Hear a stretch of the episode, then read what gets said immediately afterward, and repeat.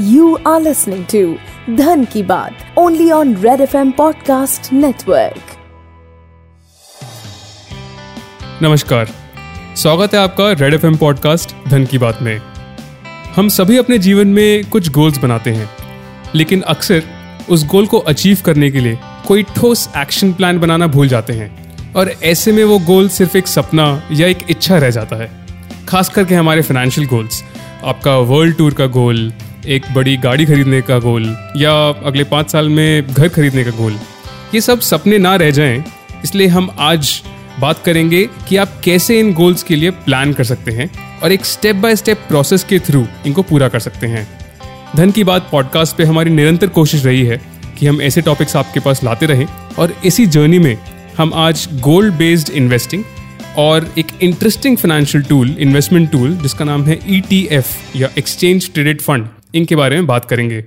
हमारे साथ हैं नितिन माथुर, जो टवागा के सीईओ हैं और टवागा इंडिया का पहला रोबो इन्वेस्टर है, जो आपको इन्वेस्ट करने में और आपके सपनों तक पहुँचने में मदद करता है। नितिन करीब दो दशक के एक्सपीरियंस के साथ आते हैं फाइनेंस फ़ील्ड से और इन टॉपिक्स पे बात करने के लिए एकदम परफेक्ट चॉइस है मेरे ख्याल से। तो चलिए उनका स्वागत करते हैं और उनसे बात करते हैं। हाय नितिन, स्वागत है आपका रेड एफएम पॉडकास्ट धन की बात में। कैसे हैं आप? बिल्कुल ठीक, शुभम, आप कैसे हैं? बिल्कुल बढ़िया थैंक यू तो हमें इनवाइट करने के लिए बहुत बहुत शुक्रिया आपका।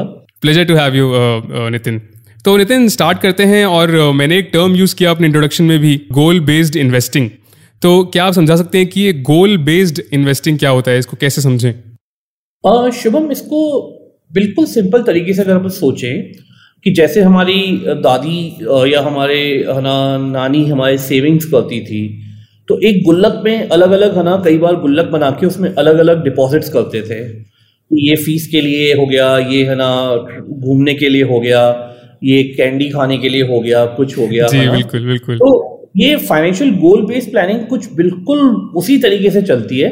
कि आपको अपनी फाइनेंशियल प्लानिंग अलग अलग फाइनेंशियल गोल्स के हिसाब से अलग अलग गुल्लक बनाने हैं आपको और आप उसमें अलग अलग बकेट्स में सेव करते जा रहे हैं। ओके हम्म तो लेकिन ये इतना इंपॉर्टेंट क्यों है? मतलब मैं एक गुल्लक भी बना सकता हूँ। मेरे ख्याल से आपने बहुत ही अच्छे एग्ज़ाम्पल से एकदम वो पूरा विजुअलाइजेशन हो गया कि दादी अलग अलग गुल्लक बना के रखी हैं अपने अपने गोल्स के लिए।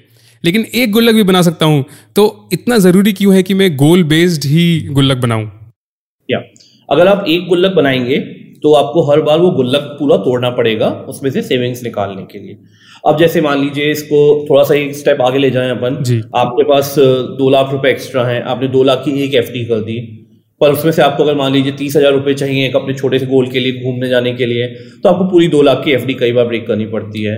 तो ये इसीलिए अलग अलग तरीके से अलग अलग बकेट में अलग अलग गोल्स बना के और आप उसको अलग अलग तरीके से सॉल्व करते रहते हैं। ग्रेट तो नितिन आई थिंक बहुत क्लियर है कि ये क्यों ज़रूरी है। तो क्या आप हमें समझा सकते हैं कि गोल बेस्ड इन्वेस्टिंग फाइनेंसिंग कैसे करते हैं? इसका प्रोसेस क्या होता है? अगर आप एक एग्ज़ाम्पल ले पाएँ और उसके साथ एक स्टेप बाय स्टेप हमारे लिसनर्स के लिए बता पाएँ कि कैसे वो एक गोल बेस्ड अपना फाइनेंशियल प्लान बनाएँ। तो शुभम आपका इसमें सबसे सिंपल तरीका यह है समझने का कि जिस जिस तरीके से आपको अपने फाइनेंशियल गोल्स जैसे ही आप बनाने चालू करेंगे, आपको उसके लिए फंड्स की कितनी रिक्वायरमेंट्स आएगी, वो आपको इमीडिएटली पता चलता जाएगा। मान लीजिए तीन साल में आपको घूमने जाना है, पाँच साल में आपको घर खरीदना है, दस साल में आपको रिटायरमेंट लेना है तो इस तरह की रिक्वायरमेंट्स आपको सारी की सारी आप एकदम से अलग अलग बकेट में आपको आती रह जाएँगी पूरी तरीके से। तो फाइनेंशियल गोल प्लानिंग का सबसे इंपॉर्टेंट एस्पेक्ट ये है कि आपकी आपकी फंड्स की रिक्वायरमेंट कब है?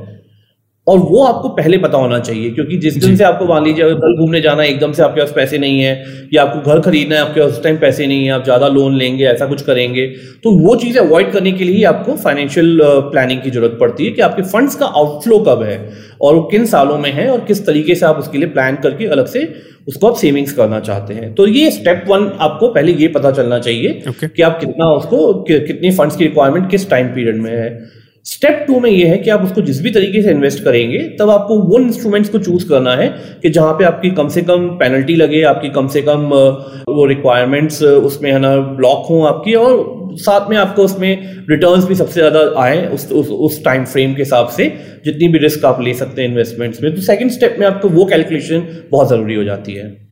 ओके सो लेट्स से कि मेरा कोई गोल है जो पाँच साल लंबा है, कोई गोल हो सकता है अगले साल का हो, कोई गोल हो सकता है पंद्रह साल के बाद हो तो इन सब गोल्स के लिए अलग अलग टाइम फ्रेम हुआ तो अलग अलग इन्वेस्टमेंट टूल्स भी चुनने होंगे राइट एब्सोल्युटली शुभम। अब यहाँ पे आपका थोड़ा सा फाइनेंशियल इंजीनियरिंग का एस्पेक्ट आ जाता है, जिस तरह से हम लोग भी एडवाइस करते हैं। उसका सबसे बड़ा थॉट प्रोसेस जो हम ये रहता है कि मान लीजिए आपका कोई गोल बहुत दूर है मान लीजिए आपका रिटायरमेंट का गोल है दस पंद्रह साल दूर है ठीक है उसके हिसाब से तो उसके लिए आपका रिस्क प्रोफ़ाइल अलग है आपका रिस्क एपेटाइट अलग है। तो आप क्योंकि जिस भी तरह से इन्वेस्टमेंट करने जा रहे हैं सारे मार्केट लिंक इंस्ट्रूमेंट्स हैं तो मार्केट अच्छा भी हो सकता है मार्केट खराब भी हो सकता है। लेकिन अगर आपका बहुत बहुत दूर गोल है तो विच मीन्स कि आप उसमें काफ़ी सारी मार्केट साइकिल्स प्ले करेंगे काफ़ी सारे आपके ना ऊपर नीचे आएगा इन्वेस्टमेंट्स में सारा तो उसमें आपका रिस्क रिस्क एपेटाइट थोड़ा अच्छा होता है आप जो रिस्क ले सकते हम्म। हैं तो वहाँ पे हम लोग रिकमेंड करते हैं कि आप इक्विटीज में ज़्यादा एक्सपोजर लीजिए जैसे गोल्ड में डेट में कम लीजिए लेकिन यही कोई आपका नियर टर्म गोल है तीन साल का जहाँ आपको मालूम है कि तीन साल बाद ही आपको एकदम से फंड्स की रिक्वायरमेंट आ जाएगी और वहाँ पे आप रिस्क ज़्यादा ले नहीं पाएँगे क्योंकि ना मार्केट साइकिल्स प्ले करने के लिए होल्ड करने के लिए आपके पास टाइम नहीं होगा। तो वहाँ पे हम एडवाइस करते हैं थोड़ा सा कंजर्वेटिव रहिए अपने इन्वेस्टमेंट्स को लेके और इसीलिए गोल बेस्ड प्लानिंग अलग अलग बकेट में अलग अलग तरीके से अलग अलग इंस्ट्रूमेंट्स यूज़ करके आप उसकी एक, है ना, पूरी प्रोफ़ाइल अपनी वैसे क्रिएट करिए। जी तो नितिन आई एम श्योर कि यू नो जब इस प्रोसेस में जाएँगे तो कुछ मिस्टेक्स होंगी, कुछ चैलेंजेस भी आएँगे। तो ऐसी कुछ मिस्टेक्स जो अक्सर लोग करते हैं, जिनसे आप हमें आगाह कर पाएँ हमें बता पाएँ सो दैट लिसनर्स हमारे जो हैं वो उस हिसाब से उन मिस्टेक्स से थोड़ा सतर्क रहें कि वो गलतियाँ ना हों। या तो शुभम, इसमें है ना, ये बहुत अच्छी बात क्वेश्चन पूछा है आपने, क्योंकि मिस्टेक सबसे बड़ी डिसिप्लिन की ही होती है।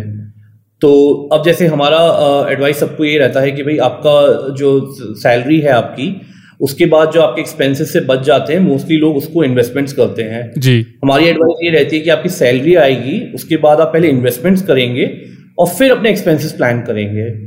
तो ये एक डिसिप्लिन आपको हर महीने का रखना है जिसको हम ना सिस्टमेटिक इन्वेस्टमेंट प्लान भी बोलते हैं एफ़ भी बोलते हैं। तो ये इन्वेस्टिंग जो है आपकी रेगुलरली होनी चाहिए है ना। सेकेंड आपकी शुभम ये लॉन्ग टर्म पे होनी चाहिए।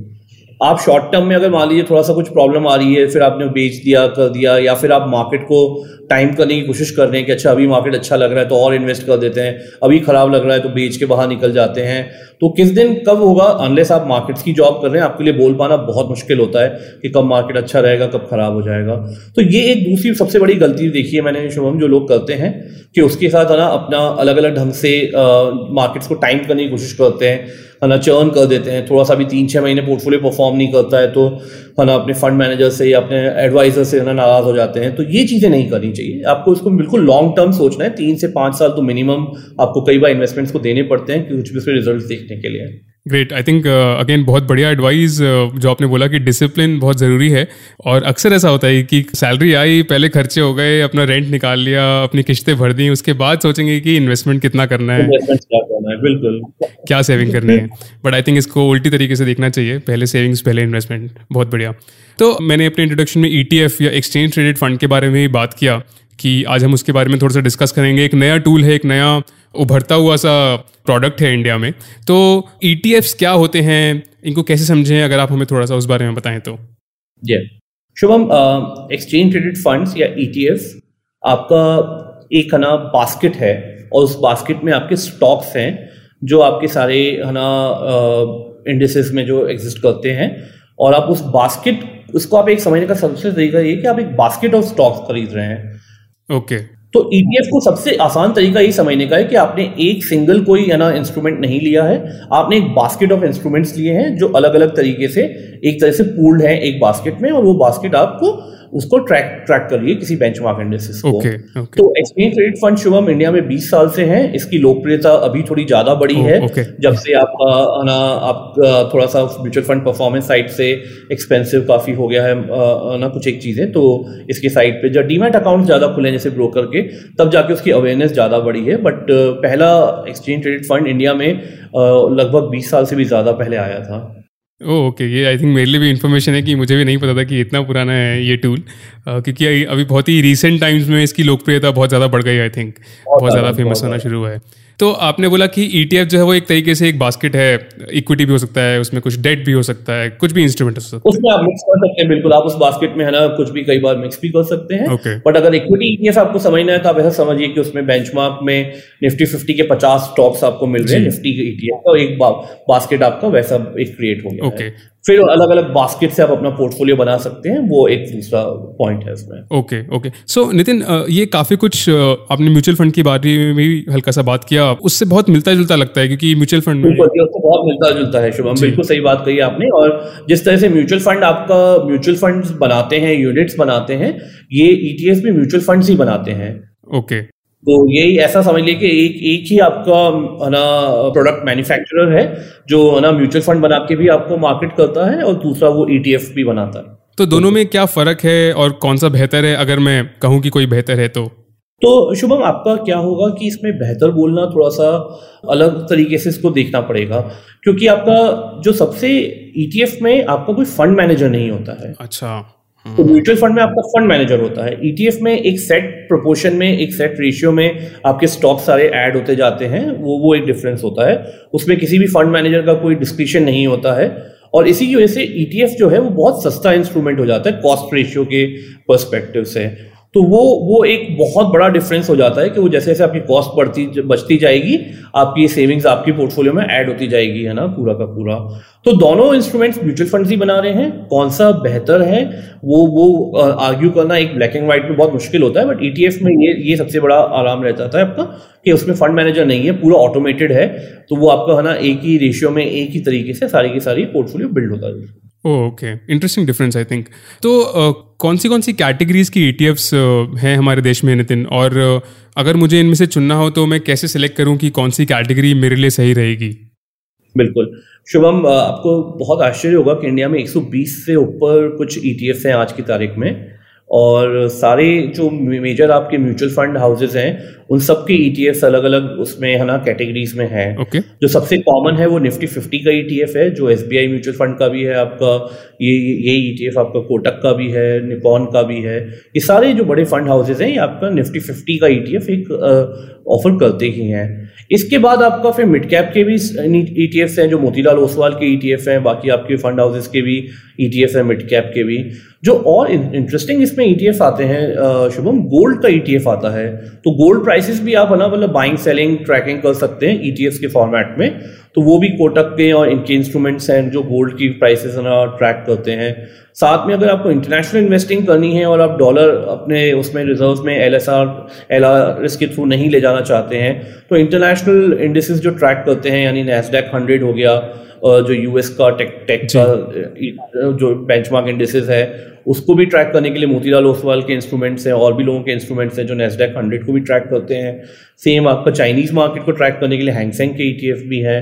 तो अलग अलग तरीके से काफ़ी सारी वेराइटीज़ हैं ईटीएफ की और आप अपना अलग अलग तरीके से उसको पिक कर सकते हैं। अब इनमें से आपको शुभम जो सेकंड आपका पॉइंट था कि आप उसमें से कैसे पिक करेंगे कौन सा ईटीएफ आपको लेना है तो इसके अलग अलग तरीके होते हैं पिक करने के उसको एनालाइज करने के। ट्रैकिंग एरर होता है कुछ एक उसमें एक्सपेंस रेशियोज होते हैं ईटीएफ का कितना कितने साल हो गए हैं उसको फंड मैनेजर को ईटीएफ रन करते हुए उसमें उसकी ट्रैकिंग एरर का क्या ट्रैक रिकॉर्ड रहा है। कुछ इस तरह के अलग अलग पैरामीटर्स होते हैं जिसपे है ना आप ईटीएफ को बोलते हैं कि अच्छा हम इस ईटीएफ पे जाएँगे और इस ईटीएफ पे नहीं जाएँगे क्योंकि डिफरेंस बाकी अदरवाइज़ एक म्यूचुअल फंड हाउस से दूसरे में कुछ खास होता हो, होता नहीं ईटीएफ में। ओके ओके तो अमूमन एवरेज अगर देखें तो क्या रिटर्न्स एक्सपेक्ट कर सकते हैं आप ईयर ऑन ईयर ईटीएफ के साथ? या ट्रेंड कैसा रहा है अगर मैं कहूँ तो? ट्रेंड कैसा रहा है? बिल्कुल शुभ होना क्योंकि फॉरवर्ड लुकिंग बोल पाना किसी के लिए भी बहुत डिफ़िकल्ट रहता है क्योंकि जैसे बेंचमार्क में है ना आपका जो जिस तरह से बेंचमार्क मूव करेगा वैसा ही आपका हिस्टोरिकल भी मूव करेगा और उसी में इक्विटीज में जिस तरह से आपका हिस्टोरिकल मूव करा है इक्विटीज का ईटीएफ आपका बिल्कुल वैसा ही मूव करेगा। ओके तो मूवमेंट बिल्कुल उसके अलाइन रहता है बिल्कुल प्रोपोर्शन रह, में रहता है। गोल्ड ईटीएफ है, जैसे उसमें वो गोल्ड की प्राइसेस ही ट्रैक कर रहा है तो गोल्ड की प्राइसेस पे जैसे भी वो मूव करेगा, उसके हिसाब से ही मूव करेगा। तो हिस्टोरिकल रिटर्न्स भी अच्छे रहे हैं इक्विटीज के हिसाब से अच्छे रहे हैं गोल्ड में भी काफ़ी मूवमेंट हमने नियर टर्म में भी देखा है अभी लास्ट छः महीने में भी तो वहाँ से भी अच्छे ना गोल्ड ईटीएफ तक के अच्छे रिटर्न्स रहे हैं, और वो, वही वही उम्मीद है आगे भी कि इन सारी एसेट क्लासेस अच्छा परफॉर्म करती रहेंगी। ओके ओके सो मानिए कि मैंने कुछ ई में इन्वेस्ट किया और मैंने अपना पैसा जो है उसमें डालना शुरू किया है। तो साल दर साल या महीने दर महीने अगर मुझे ये समझना हो कि मेरे ई e के इन्वेस्टमेंट सही डायरेक्शन में जा रहे हैं, सही तरीके से रिटर्न मेरे को आ रहा है या नहीं आ रहा है तो कौन से पैरामीटर्स कौन से मापदंड होंगे जिनको, या तीन मापदंड अगर मैं कहूँ तो कौन से वो तीन पैरामीटर्स होंगे जो आप सजेस्ट करेंगे कि हम सबको देखने चाहिए?